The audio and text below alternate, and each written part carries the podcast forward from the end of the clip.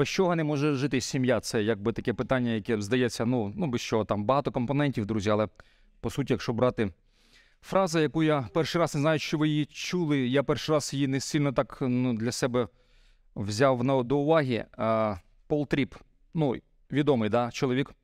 Він каже так: його фраза, йому вона належить: шлюб повний єдності, порозуміння і любові корениться не на романтиці, а у взаємному, взаємному поклонінні Богові.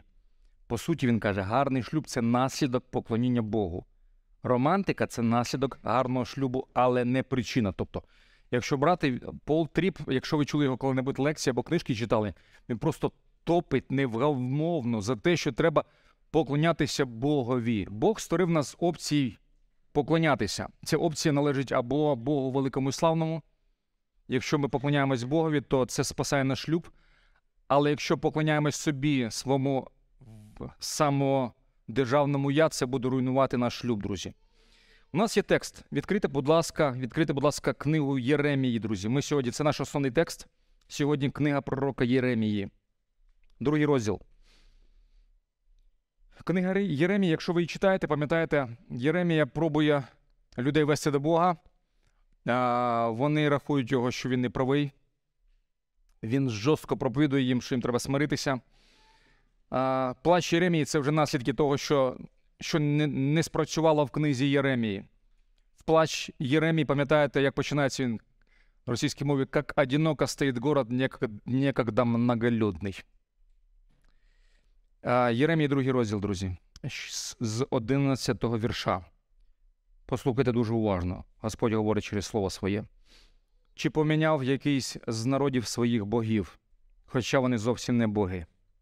Мій же народ поміняв свою славу на те, від чого немає жодної користі. Жахніться від цього небеса і здригніться від приголомшуючої вістки, говорить Господь. Адже два злочини мій народ учинив. Вони мене, джерело живої води, відкинули і видовбали свої водойми, водоймища диряві, які не здатні утримувати воду. Хіба Ізраїль став рабом? Або він у рабстві народився? Чому ж він став здобиччю? І так, є такий текст, друзі. По тексту пару питань. З чим порівнює себе Бог в цій ілюстрації? Ви базову ілюстрацію пам'ятаєте дерево при потоках вод?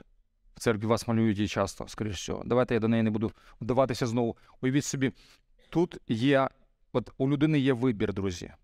Як, до речі, визначити е, важливість рішень? Послухайте уважно. Як зрозуміти, наскільки важливі рішення приймає людина? Отут точка. Треба приймати.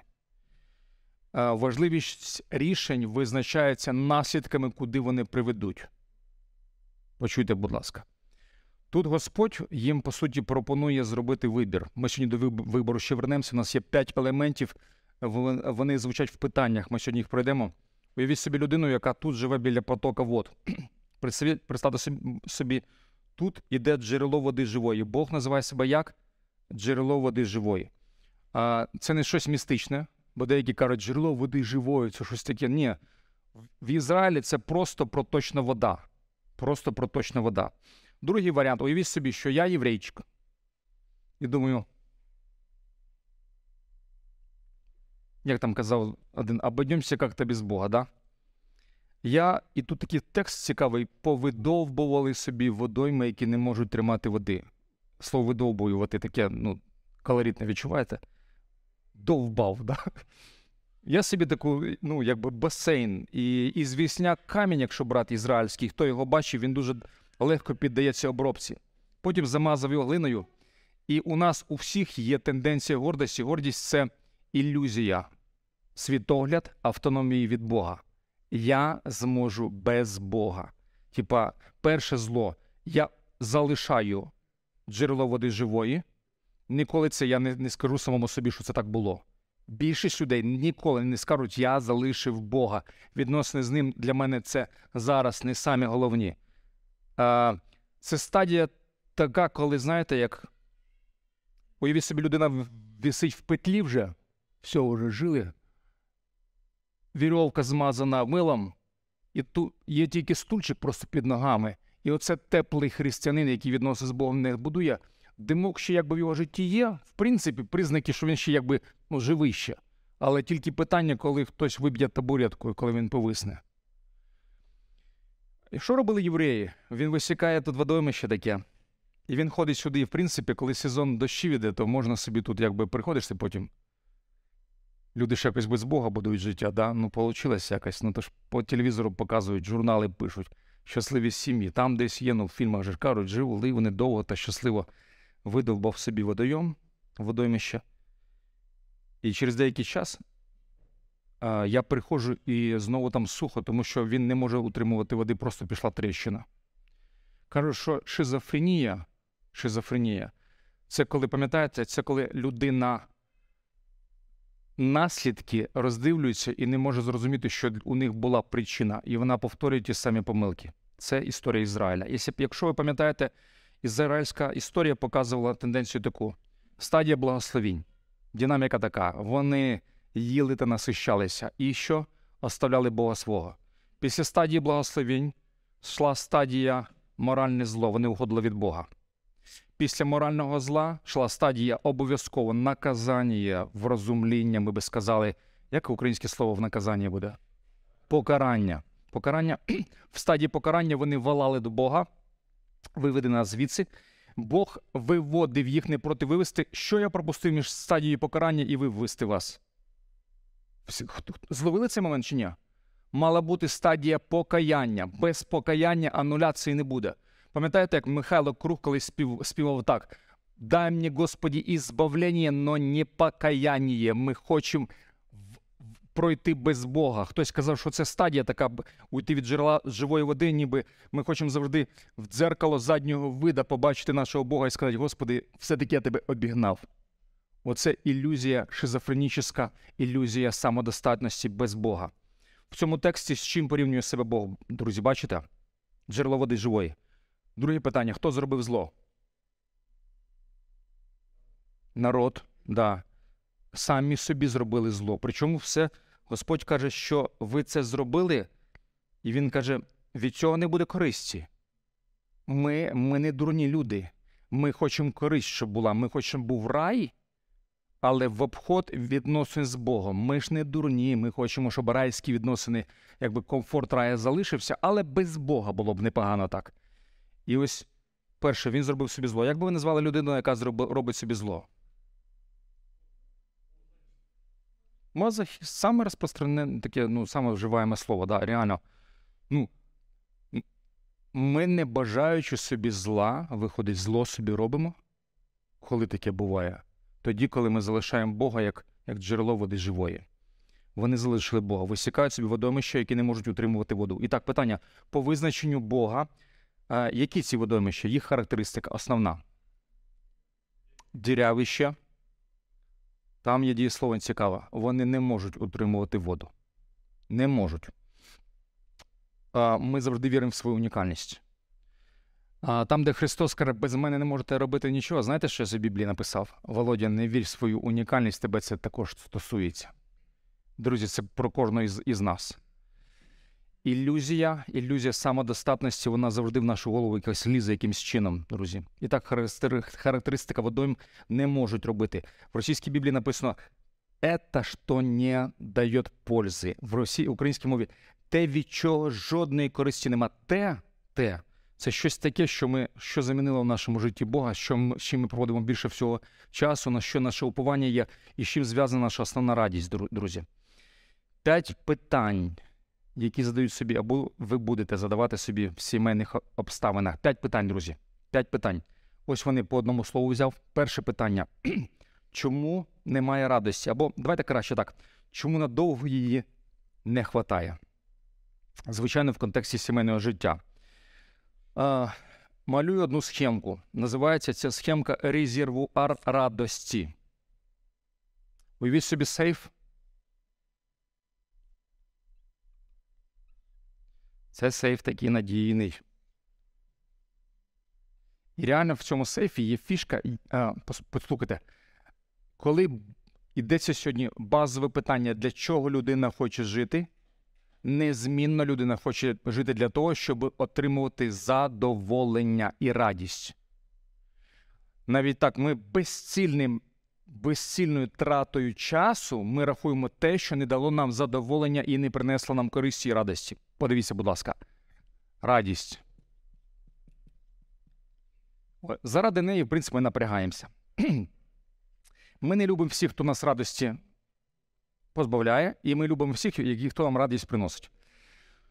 Тут є так, така штучка, пам'ятаєте, як в сейфах є, пам'ятаєте, такий великий, таке колесо є, яке треба буде прокрутити. І, в принципі, можна буде відчинити цей сейф радості. В радості є базові гормони. Пам'ятаєте, дофамін, який рахується гормоном якби мотивації. Сіротонін, гормон рахується якби гормон щастя. Можна наїстися шоколада, можна сонце вийти, сіротонін, да, непоганий гормон. І останній це дофамін. Дофамін це е, обезболюватель організму. Типа, ми всі хочемо отримувати цю штуку. Є два варіанти отримування радості. Перший варіант справжнім ключом.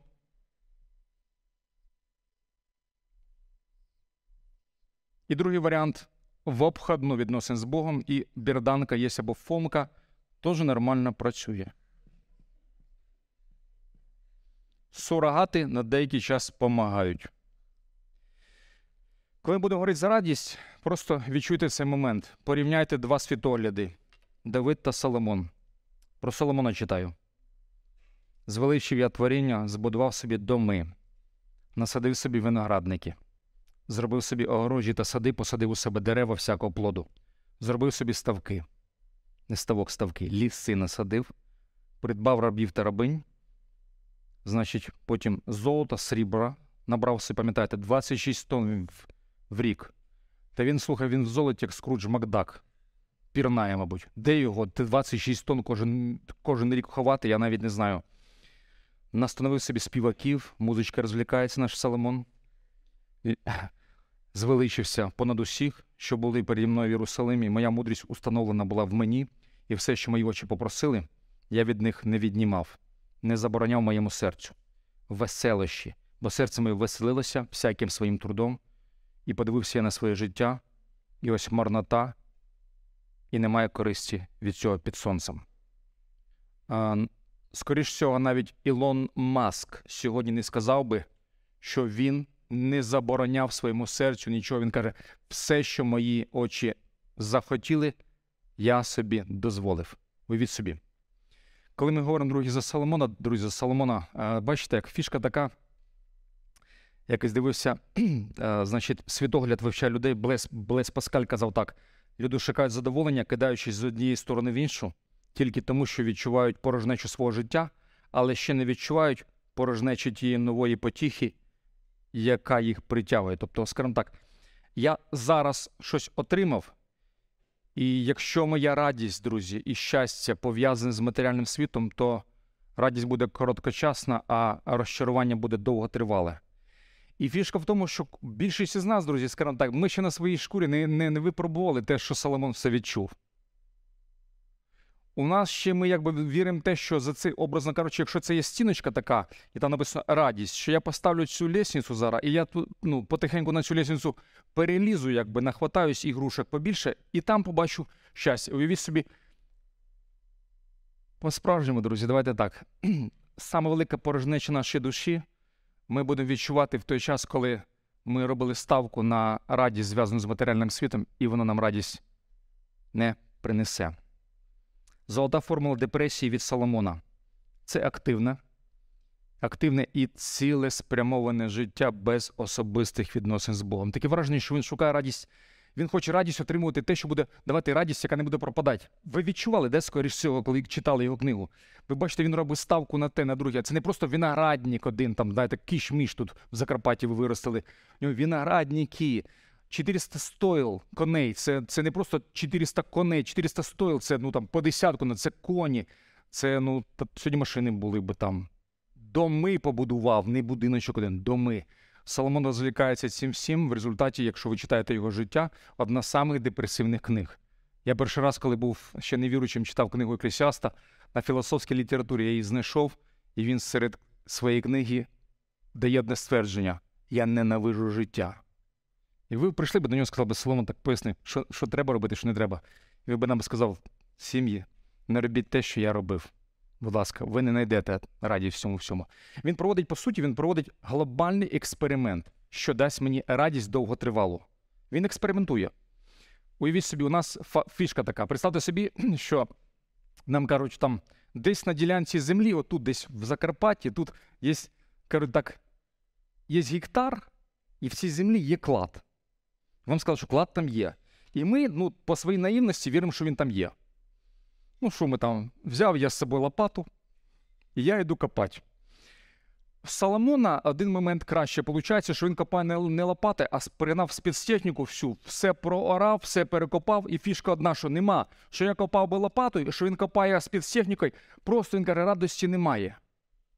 Золота формула депресії ще раз. Це активне і ціле спрямоване життя без особистих відносин з Богом. Тепер формула, якщо ми кажемо суєта або марнота. Формула марноти виглядає так: це люба діяльність, яка не бере до уваги хождіння перед Богом і не інвестує у вічність. Людина збирається отримати радість тут і зараз. Коли ми будемо говорити з Соломоном, він скаже, не працює. До жінок ми зараз дійдемо, до речі.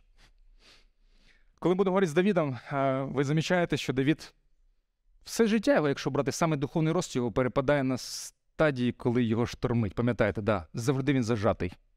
Тоді саме кращі псалми, тоді в нього саме краще оточення, тоді в нього самі близькі відносини з Богом. Він тоді відкриває своє серце перед Богом. Він тут каже: зрадів я, коли сказали мені, підемо в дом Господній. Зрадів я, радів я слову тому, як отримавши великий прибуток. Я не знаю, скільки ви отримали в житті. Пачки які, які ну, взагалі. Скільки? Каже потім: Я радію спасінню Твому. Коли ви поговорили би з Ісусом, Він би сказав, якщо перебувати будете в мені, то будете мати радість, яку там совершенною. Як то на українській? Досконало. Досконалість це сума.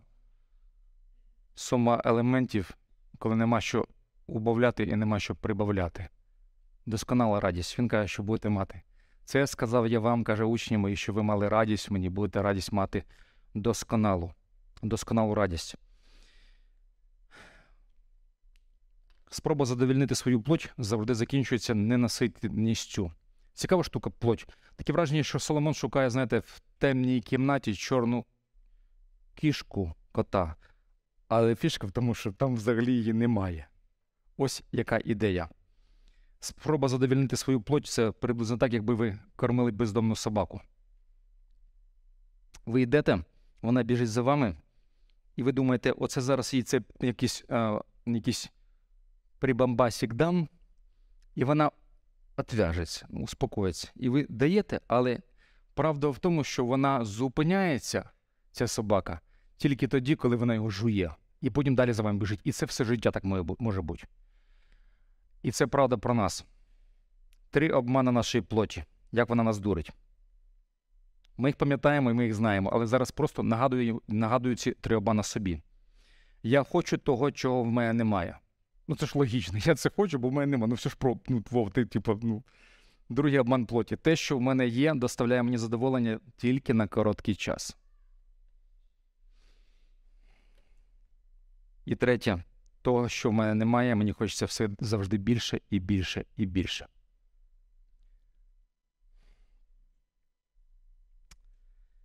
Для щастя, ми вважаємо, що нам потрібно те, чого нам зараз не вистачає. У Соломону вистачало по горизонталі, друзі, всього. Всього. Ми розглянемо два поняття. Я вам скажу, друзі, послухайте, подивіться на них дуже уважно, тому що ці два поняття, в принципі, ми ототожнюємо. Ми ототожнюємо два поняття перше радість або щастя і багатство. Почуйте, ми, типа, десь у нас в суспільстві це поставили знак рівності. Щастя і багатство це знак рівності.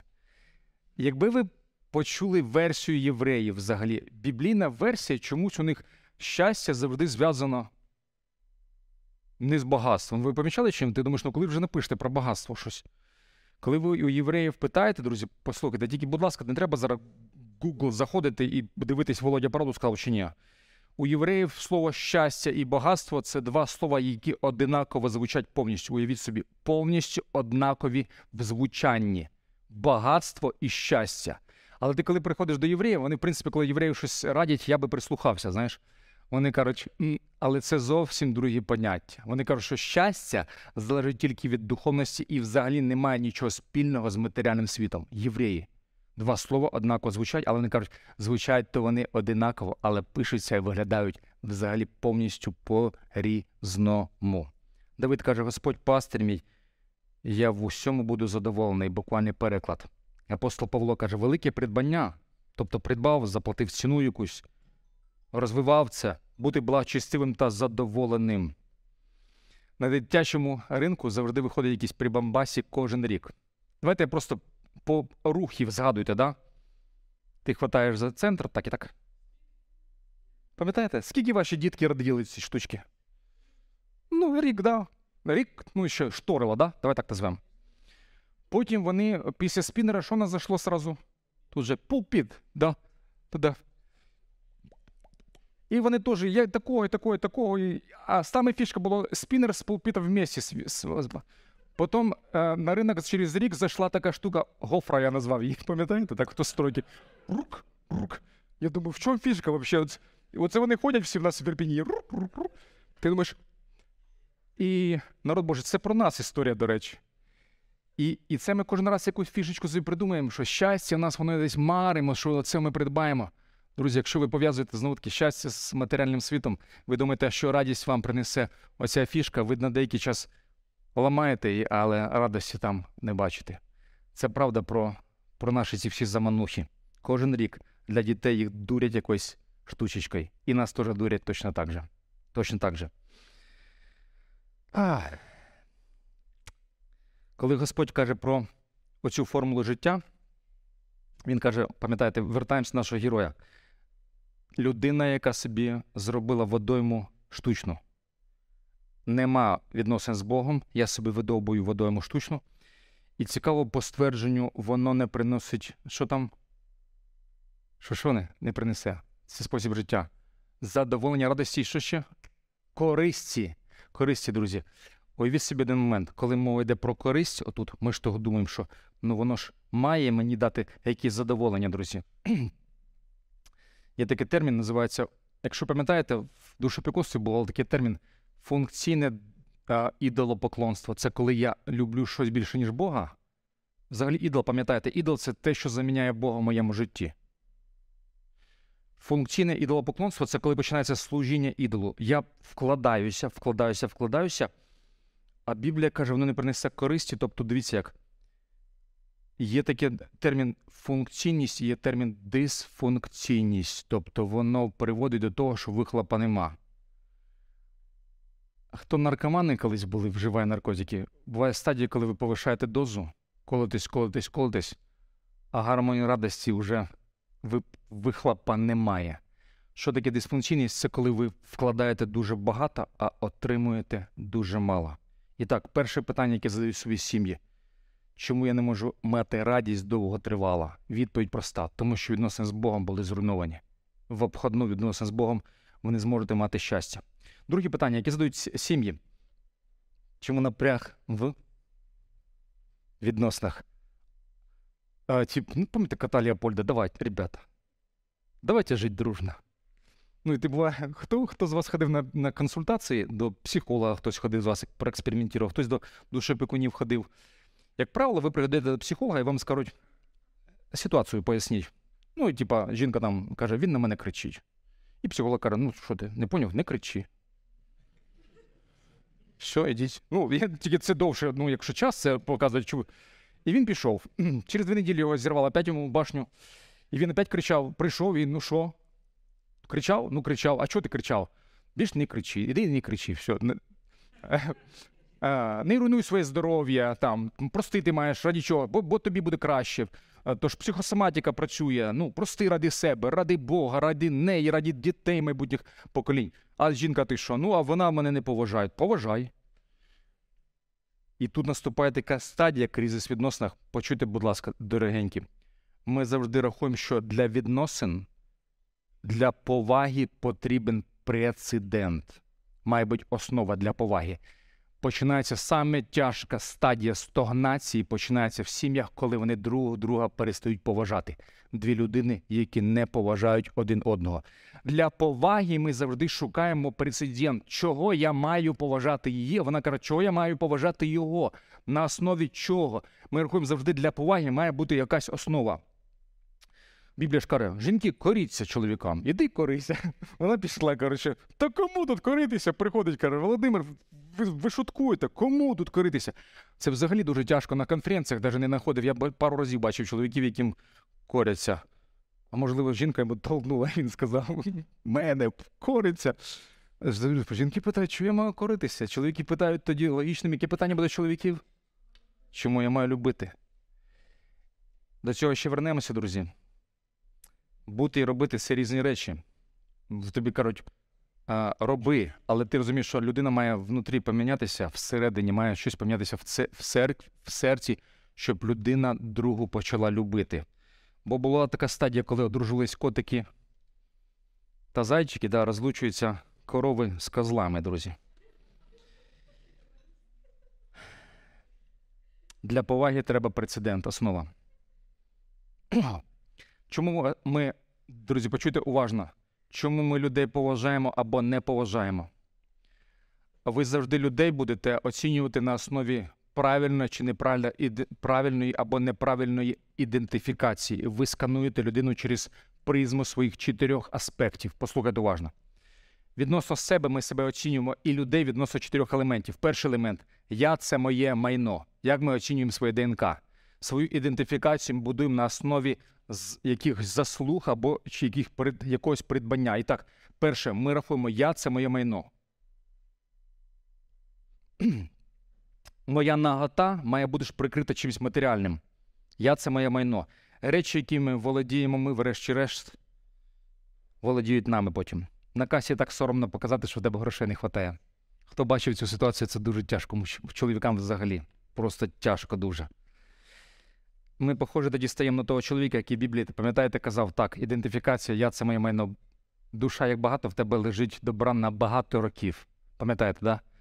Це неправильний спосіб ідентифікації. Другий неправильний спосіб. Я це мої стосунки з людьми. Пам'ятаєте, як Саул казав так: покажи мене тільки перед людьми, перед старішними.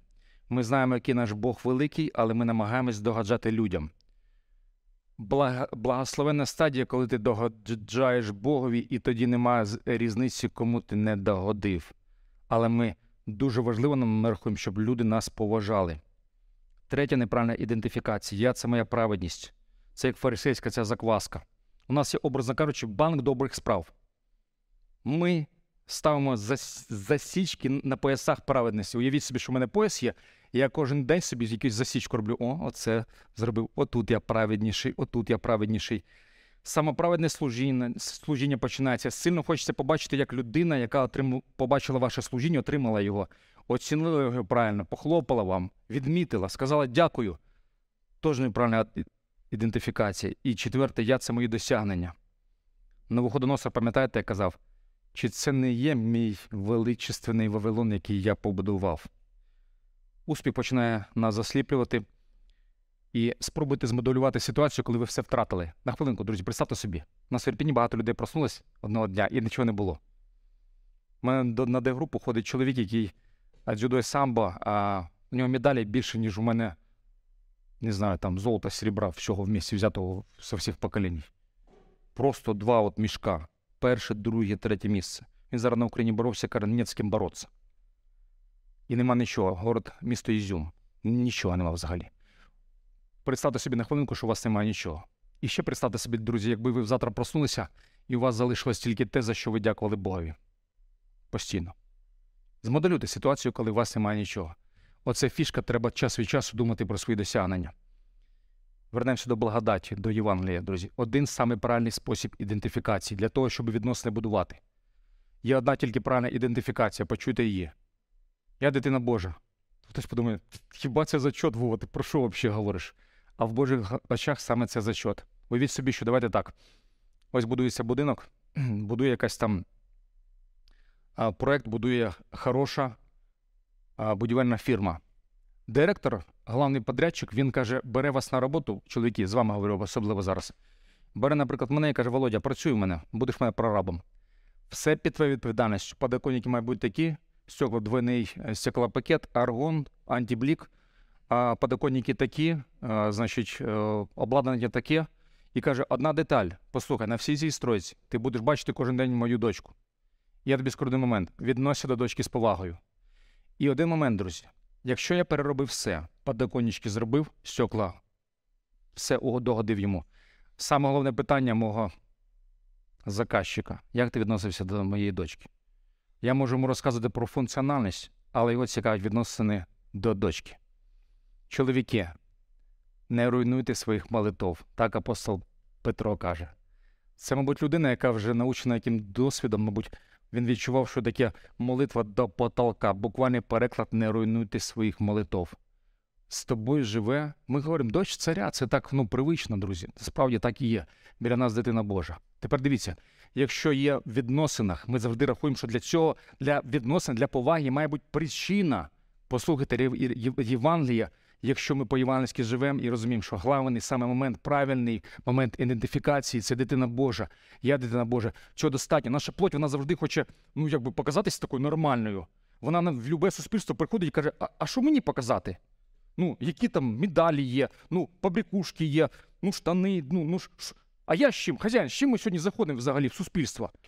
І тепер дивіться, якщо неправильна ідентифікація, то дві речі будуть спрацьовувати. Хибні речі постійно є. Перше сором і друге вина. Перше, якщо в мене правильна ідентифікація відносно себе, я завжди буду стидитися. Сором буде постійно мене гризти. Хазяїн, ми з тобою не досягнули того, що мали досягнути. І друге, вина пов'язана з тим, що поведінка моїх ближніх не йде з тими стандартами, які я собі заклав у своїх цінностях. Відчуйте цей момент. Для відносин це дуже важливо, друзі. Якщо ви цей момент не, не віддаєте сьогодні, ви будете постійно своїми ближніми стібатися ними, тому що вони будуть завжди винуваті в ваших очах. Хто собак має взагалі? Ви бачили, як собака себе веде, коли хазяїн заходить додому? Я, в мене собак було багато. Вона навіть буває бойцовська порода, яка просто вона не розуміє свій потенціал. Я заходжу, в мене любима собака, аргентинський дог. Я взагалі від нього в захваті. Але в мене зараз вдома сама, сама бойова собака живе реально. Чихуахуа. Це взагалі просто сказка. І є така стадія, коли ти заходиш, і собака на кухні, і вона щось зробила. І ти знаєш, заходиш такий і кажеш, і головне справна інтонація казати. Ай-яй-яй-яй-яй-яй. Ви бачили, да? це всього? Або дехто так на вдохі каже. І вона ця собака лягає вже, уші, там все, повне поклоніння, друзі. І це, і це ми, це як собаку в вині, ти виноватая тримаємо. Так само, якщо люди не зачот по, по чотирьом неправильним ідентифікаціям, народ Божий. Це дуже тяжко свою плоть підкорити, сказати, послухай, плоть, ти не будеш стібати свого чоловіка, своєї дружини, тому що ці чотири, чотири штуки неправильні в тебе. Це неправильні орієнтири, неправильні установки, базові установки, постав собі правильні. Дитина Божа з тобою живе. Лікування серця тільки так іде. Пол Тріп цікаво, він за це теж каже. Люди завжди так чи інакше ідентифікують себе. Є лише два напрямки, які визначають свою ідентичність по вертикалі або по горизонталі. Якщо по горизонталі я свою ідентичність визначаю своїх ближніх, я завжди буду в програші. І тільки оцей є Бог, є його діти. І може твоя дитина не буде сама спортивна, може не буде сама, а, сама досвідчена, може не буде золотою медаллю, може не буде англійську знати. Може, не буде вона отут що досягнути, але вона знає Ісуса Христа, вона похожа на Ісуса, добра, як Ісус, лагідна, як Ісус, хороша, як Ісус, жертовна, як Ісус. Щастя побочний ефект. Нам треба момент це переключити. Третій елемент. Задають сім'ї питання. Ми любимо один одного, хіба це не головне пастир? Чому не можна просто любити мене такою, який, коли я є? Чому ти не можеш мене любити таким, як я є просто? Причому тут Бог, як деякі кажуть. Я буваю якісь ролики викидаю в інстаграм, і мене там штурмують невіручі люди. Володимир, що ти хочеш сказати, що я тобі тисячу можу сімей привезти е, невіручі, які люди без Бога живуть щасливі люди. Я бачив, я, я реально цим дивлюся. Це я поясню людям так. Представте собі, що два, два спортсмена народились на планеті Земля, у яких одинакова антропометрія повністю. Всі задатки фізичні одинакові. Один і другий, одинаково. І якщо один буде відвідувати тренування постійно, займатися тим, щоб робити себе кращим, коли вони зустрінуться одного разу на змаганням, я можу до тисячі процентів дати на те, хто переможе, той, хто тренується, хто розвивається. Буває, люди родились в різних сім'ях, але та, яка людина попадає під Божий вплив, друзі, вона завжди краще буде себе вести, ніж та, яка не знає Бога. Це моя позиція. І вони кажуть: при чому тут Бог? Як там співачка співала культова? Моєї огромної любві хватить на двоїх з головою. Угу. Знову таки, три грані кохань, любові, в яких ми постійно робимо помилки. Друзі, запам'ятайте ідентифікація, наша, наші помилки. Тепер про любов. Ми навіть не думаємо про це. Три грані любові, які ми помиляємось, в яких перше напрямок любові. Ми не можемо поняти, що радіти треба віддаваючи. Взагалі, Біблія ж каже, послухайте, Біблія, коли каже, я привик так, що я тебе люблю, тому що ти мені щось, ну, з твоєї другої сторони, ну, хоч щось заходить ще. Ну, хоч очі гарні, взгляд подарила, ну, хоч їсти даєш, ну, хоч щось. Значить, я тебе люблю. Замітьте, це, це наше неправильне розуміння любові. Пам'ятаєте, гімн про любов там взагалі нічого отримувати, отримувати немає. Це взагалі фішка цього гімна. Любов віддає. Там постійна віддача якась. І так, перше, наше неправильне розуміння любові, напрямок любові. Ми маємо робити те, що ми можемо, але, а не те, що ми хочемо. А наша плоть хоче завжди отримувати. А Біблія каже: любов не шукає свого. Почекайте, а що це в нас було? Що це в мене було? В період закоханості, осліпленості. Треба признати, Володя, це просто в тебе був бартер твій, який не стався. Ти любив людину, ти не любив людину, ти любив те почуття, яке тебе відвідувало в той час, поки тебе шторила при закоханості. Друга наша помилка відносно любові несиметричність любові. Несиметричність. І ми думаємо так, я тобі трошки додав, там, давай так, я тобі на соточку баксів подарив, а ти мені теж на соточку должна подарити. А вона подивилася на той на, на ми ж свої ну, досягнення переоцінюємо, а чужих людей недооцінюємо. Вона каже, подари мені на 50 баксів. Вона я тобі зараз подарю. Вона обезцінила все це, дарить мені на тридцяточку. Я кажу, тридцяточка, взагалі нічого, подарок ні о чому, слухай. І несиметричність любові, друзі, послухайте, це наша знов таки помилка. Бог любить нас любов'ю більше, ніж ми його. Замітьте. Ось це і є любов Агапи. Несиметричність любові. Він постійно нас любить несиметричною любов'ю, і конфлікт іде, якщо він навіть іде, а я продовжу любити. Не тільки терпіти, а любити. Можна вас запитати? Послухайте уважно, це дуже важливе питання. питання до серця.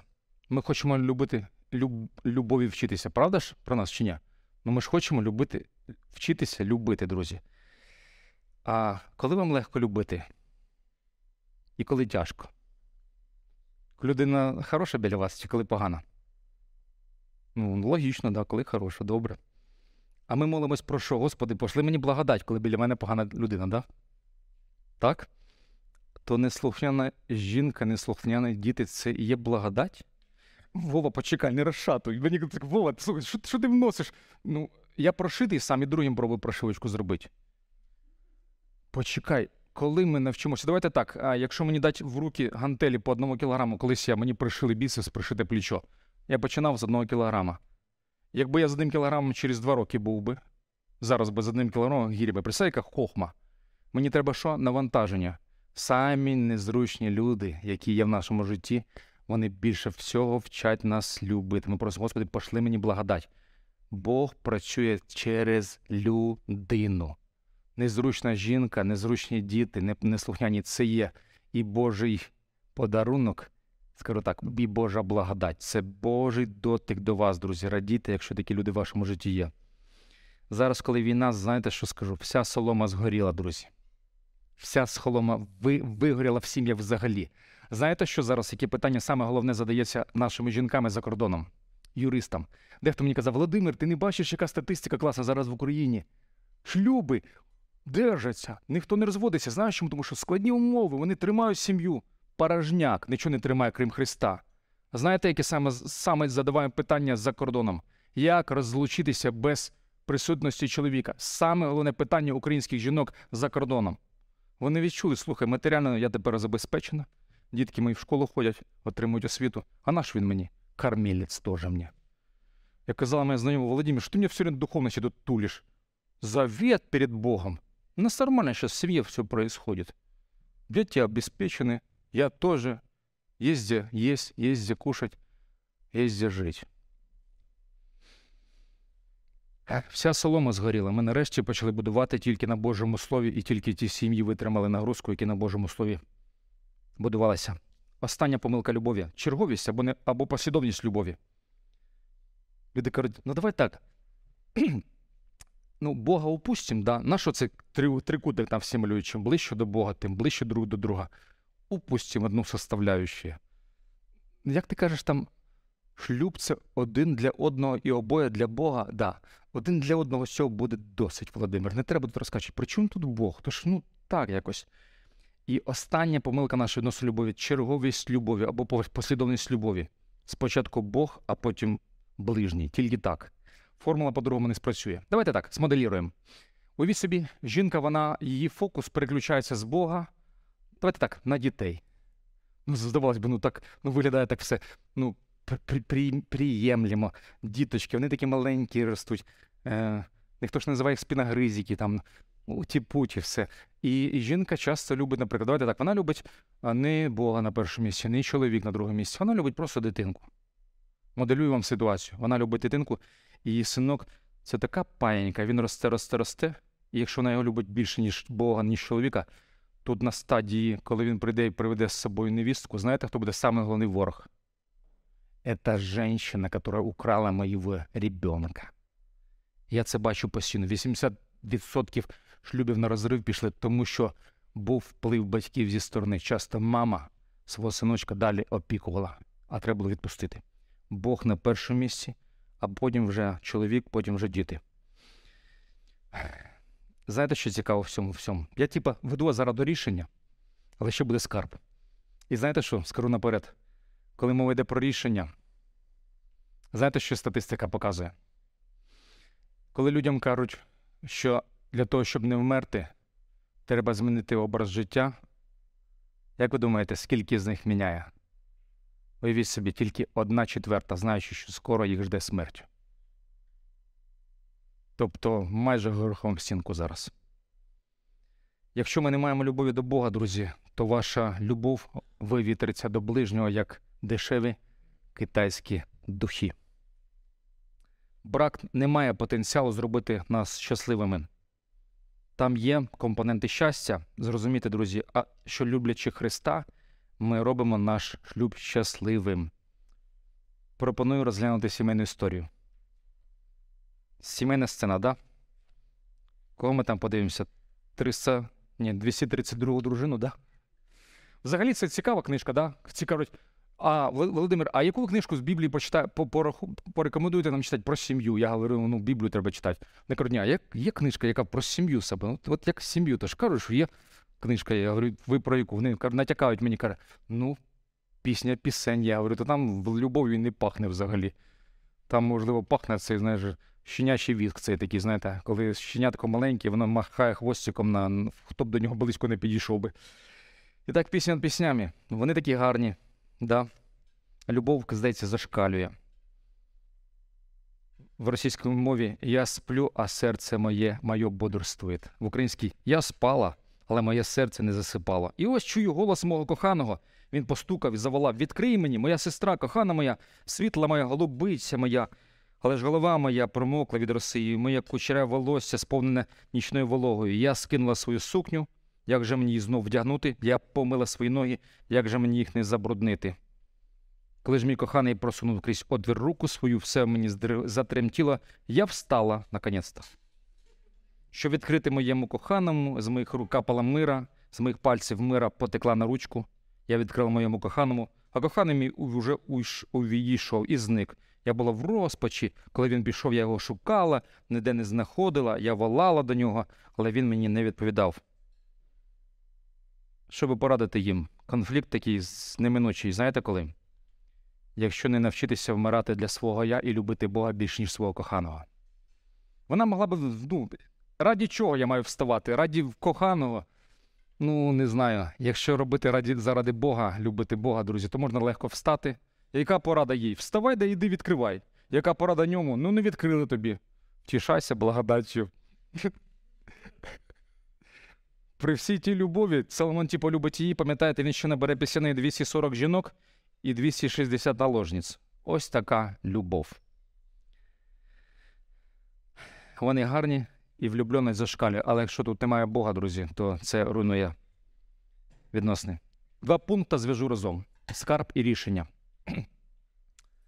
Це все ми можемо розуміти. Радість ну, без Христа, ну відносин теж любов, ну да, теж, а скарб. А, а як питання люди задають: хорошо, Володя, а якщо в мене немає тенденції богошукання цього, ну на декого дивляться, кажуть, ага, тому хорошо. Він завжди вранці проснувся, слово Боже читає, духовність його цікавить. Друзі, давайте так. В базових настройках, коли ми народились, ніхто духовністю не страдає. Хочеться жити просто по плоті. Ще люди кажуть, а коли сова? А якщо сова, а другий жайворонок. Ну, жайворонкам легко проснувся рано, так, знаєш, як, і пішов, да. І, до речі, ви помічали, що коли скарб Господь, то люди якісь, там ж Біблія каже, покой пред лицом твоїм, да? Ви помічали людей, які відносини з Богом мають постійні, у них скарб Господь. Якісь вони такі врівноважені, слухай, не штормить їх. І спокій. І знаєте, в мене є, є такий момент, в мене люди кажуть, що ти, Володя, втрачаєш, коли відносин з Богом нема. Я скажу, що в мене. В мене втрачається впевненість в суждіннях, впевненість в рішеннях. Я не знаю, як правильно поступати. А у вас що, друзі, коли скарб пропав? Христос, коли каже про скарб, Він каже, що людина взяла і продала все, заради чого? Щоб отримати, пам'ятаєте, те поле або ту жемчужину, коли мова йде про скарб. Що дає нам відносини з Богом? Як же моє хочу переорієнтувати? Як почати, якщо моєї гріховної природи немає фішки духовність? Ну, більшість, давайте так, друзі. У багатьох тут залів взагалі це дається дуже тяжко У мене сестричка одна в церкві підійшла і так в відкриту, дивиться на мене одного разу після зібрання. Така стала. Пастор Владимир, ти такой наивный. Ты думаешь, мы Библию читаем? Так вот мы ее не читаем, понял? Я такой, думаю, от це, слухай, вот, ну, от так от на, на поверхню всю виняла. Народ Божий, скарб. Перше, що, для чого цього робити? Чому це має бути скарбом? Є такий гормон стресоустойчивості. Скоріше всього, просто зараз про, поговоримо про наші составляючі хімію мозга. Кортизол. Считається гормоном стресоустойчивості, гормон мотивації. Уявіть собі, він виділяється, знаєте, до скількох? До 12 годин ночі, особлива пора з 10 до 12. Фішка ось чому, що програємо ми відносини з Богом не вранці, коли проснулися. Ми програємо відносини з Богом ввечері, коли не лягли вчасно спати. Якщо ви почнете лягати спати в 10, ну я, правда, це нагрузка дуже велика, скоро так.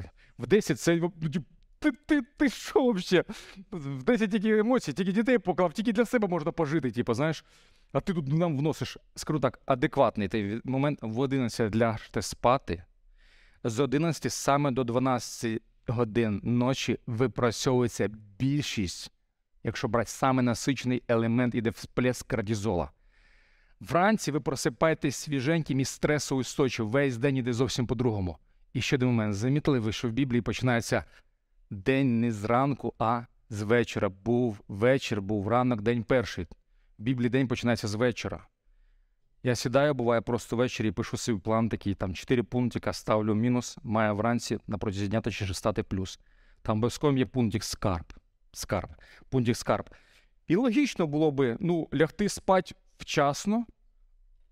Але коли ж це ми чинили логічно, да, друзі? Три стадії відношень, відносин з Богом є. Перша стадія, до чого вас зву? Стадія називається рибій жир. Причому не нова система, не в капсулі. Ти закинув ніхто вже що страшного такого. Це по старій школі. Тобі ложка столова рибного жиру, нос закрили. Ти розумієш, логічно, все логічно, да. Уровень е, вітаміна Д підвищується, арахіта не буде, кісточки крепкі будуть, шкіра буде гарна.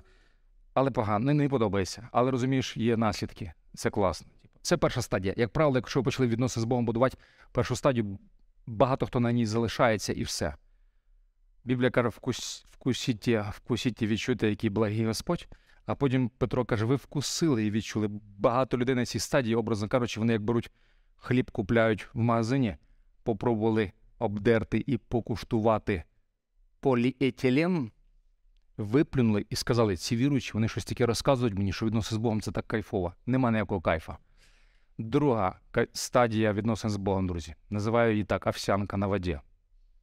Да, уже не не, не, не це не рибій жир, але ти розумієш, вже не так погано. Без прибамбасіків, ніякого ізюма нема, згущенки нема.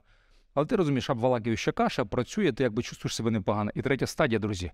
Ви до неї дійдете, якщо будете відносини з Богом будувати постійно, будете брати собі базові питання. У мене є п'ять питань різних форматів, друзі. Коли ти розмірковуєш над Словом Божим, воно реально тебе починає переобра... переображення твого розуму. Стадія називається клубніка со слівками або черніка со слівками. Це як вам краще.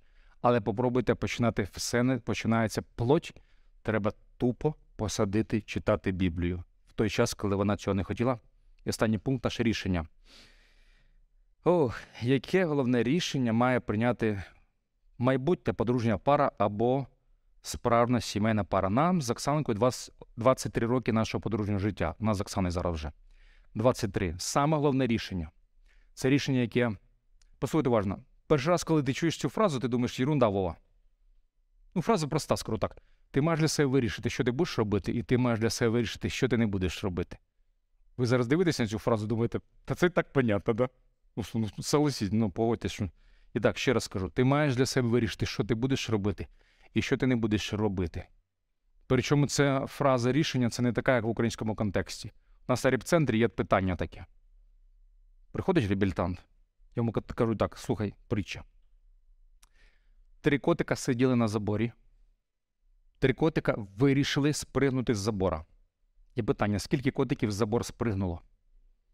Відповідь не одного українські котики. І це багато з нас людей. І так, ти маєш прийняти справжнє рішення. Пам'ятаєш, як одна жінка з Біблії казала, коли вона побачила, що та твердо рішила, то сказала: підемо зі мною. Твердо рішитися. Справжнє рішення дуже дається складно. Люди майже не змінюються. Але апостоли, Давид, Ісус, ми бачимо їх модель життя, і Мойсей проводили ранок з Богом. Встав врано. Той, хто втікає від Бога вранці, не дожене його на протязі дня, друзі. Не вірте в свою унікальність. Прийміть рішення, що треба сові зробити. Що має сова зробити? Покаятися. Замітьте, що в армії сови нема. Взагалі нема такого поняття, як сова. Там нема взагалі, друзі. Сова має покаятися, і треба, щоб лягати раніше спати, бо ранок починається з вечора. І головне, момент відносин з Богом ми програємо не вранці, а ввечері, коли не лягли спати вчасно. Апостол Павло пише листа. Куди ми це все ведемо? Основне рішення для сім'ї. Він такі класні поради дає чоловікам. Коли ми читаємо післання Єфесянам, ти думаєш, ну все ж так ясно. Жінки, коріться своїм чоловікам. Грецьке слово хупотасу, буквальний переклад стати в строй. Що не ясно, жінки? Коріться чоловікам, що? Ну, інструкції ж понятні, що коріться йдіть. Кому? Чоловіки, любіть своїх жінок. Любов, агапе, бачиш, які, які дієслова? Агапе, це одностороння, жертовна любов. Ну що не, не розумієш, чоловік чи що?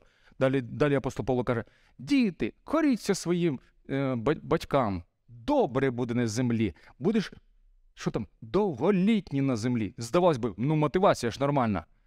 Апостол Павло починає не з цих дієслов. Представляєте, конструкція грецької, грецького речення. Єфесянам післання, п'ятий розділ, пам'ятаєте? І не впивайтеся вином, від якого була розпуста, але сповнюйтесь Духом Святим. Цікаве слово сповнюйтесь Духом Святим.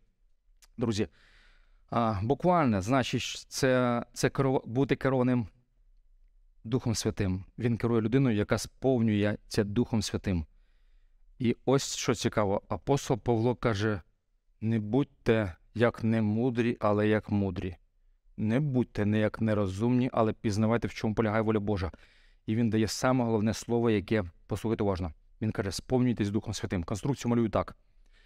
Що каже апостол Павло? Він каже, якщо ти будеш сповнений Духом Святим, в нас в контексті в українській російській Біблії це, ти навіть це не побачиш. Ти думаєш, так, це відносини з Богом твої, а це твоя сім'я.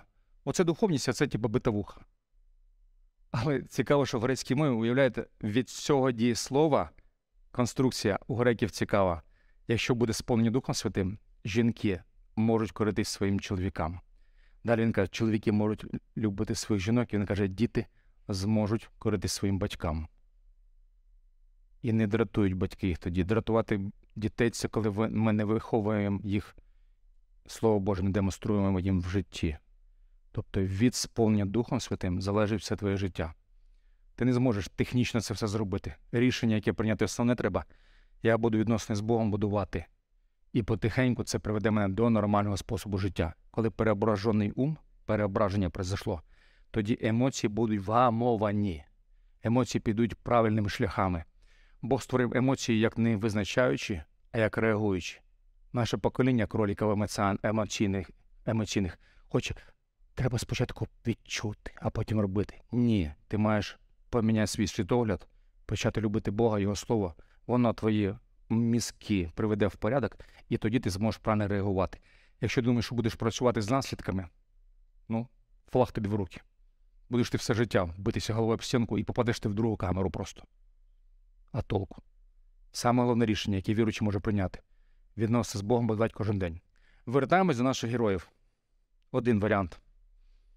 Живе біля джерела води живої. Бог так каже: Я джерело води живої. Якщо Бог каже, там два зла є, яке зло перше було? Залишили водойму. Ні, ні, залишили що? Джерело води живої. І друге зло, яке було? Видовбали собі ставочки. Вони не можуть тримати води, просто не можуть. Христос каже, без мене не можете робити нічого. Наша плоть каже, да не можу. Хазяїн, давай.